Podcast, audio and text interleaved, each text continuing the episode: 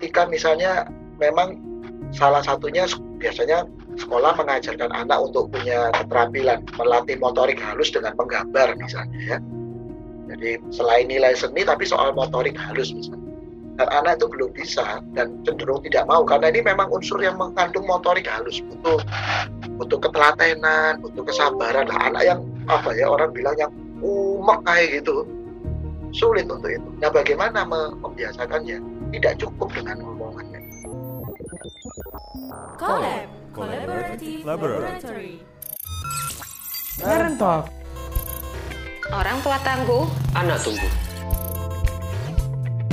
Peran orang tua di tahap pertama itu jadi provider, dia penyedia semua. Nah yang kedua itu involvement, keterlibatan. Nah pada masa ini anak memang tidak bisa cuma diberi instruksi, khususnya usia-usia dua sampai empat tahun, satu sampai tiga tahun itu anak tidak tidak tidak bisa cuma hanya diberi instruksi. Artinya dia butuh eh, komunikasi-komunikasi yang lebih.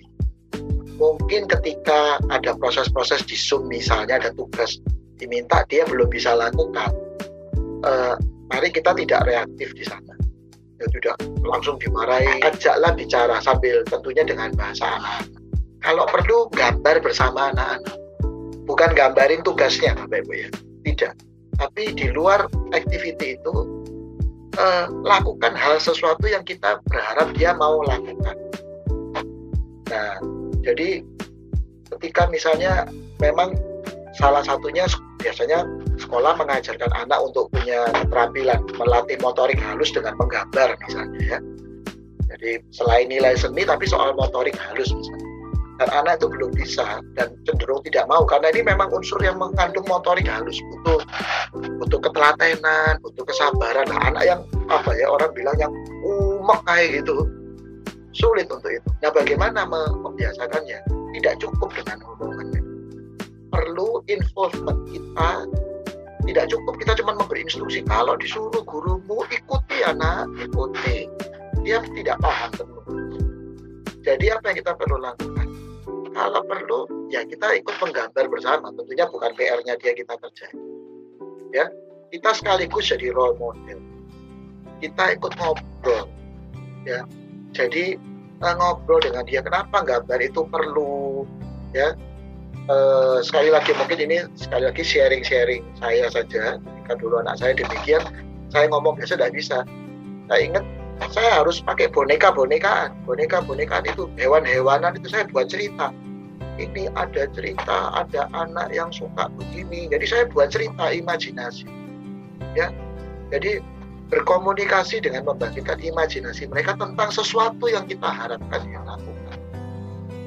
Ya, ya maaf kata, jadi memang kayak kita orang tuanya jadi ya bukan gila ya, tapi harus lebih ekspresif memang.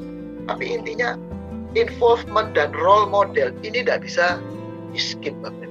Tadi kalau kita bilang kita tidak kepikir anak kita nge-skip, peranan ini juga harusnya kita orang tua tidak bisa nge-skip.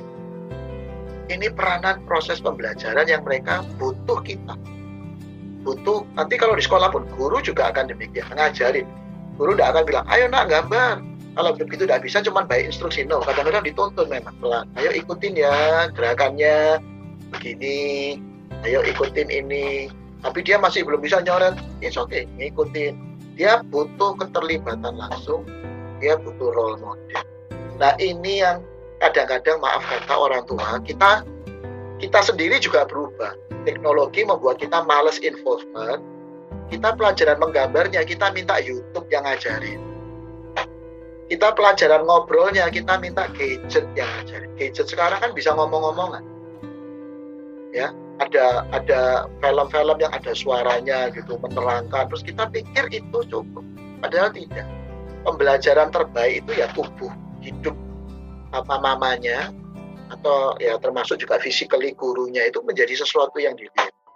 Itu tidak bisa tidak bisa digantikan dengan sekedar perangkat. Nah kalau perangkat itu yang dihadirkan terus itu yang membuat dia akan menjadi dewasa sebelum waktu.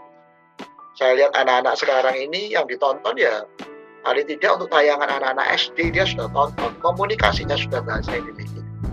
Karena kita mencoba, nggak bisa gambar ya, ayo ini lihat ini apa namanya, tunjukin YouTube cara gambar misalnya. Memang sih ada petunjuknya, tetapi kadang-kadang itu tidak bisa. Nah itu yang membuat mereka kadang-kadang faktor interestnya jadi telat.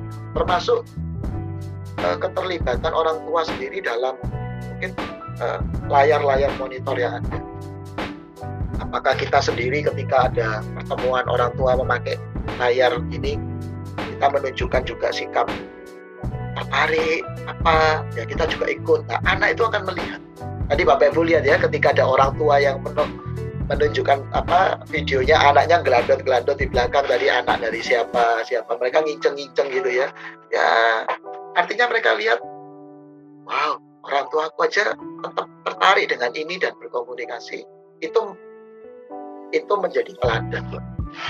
Jadi memang eh, apa namanya butuh involvement dari orang tua.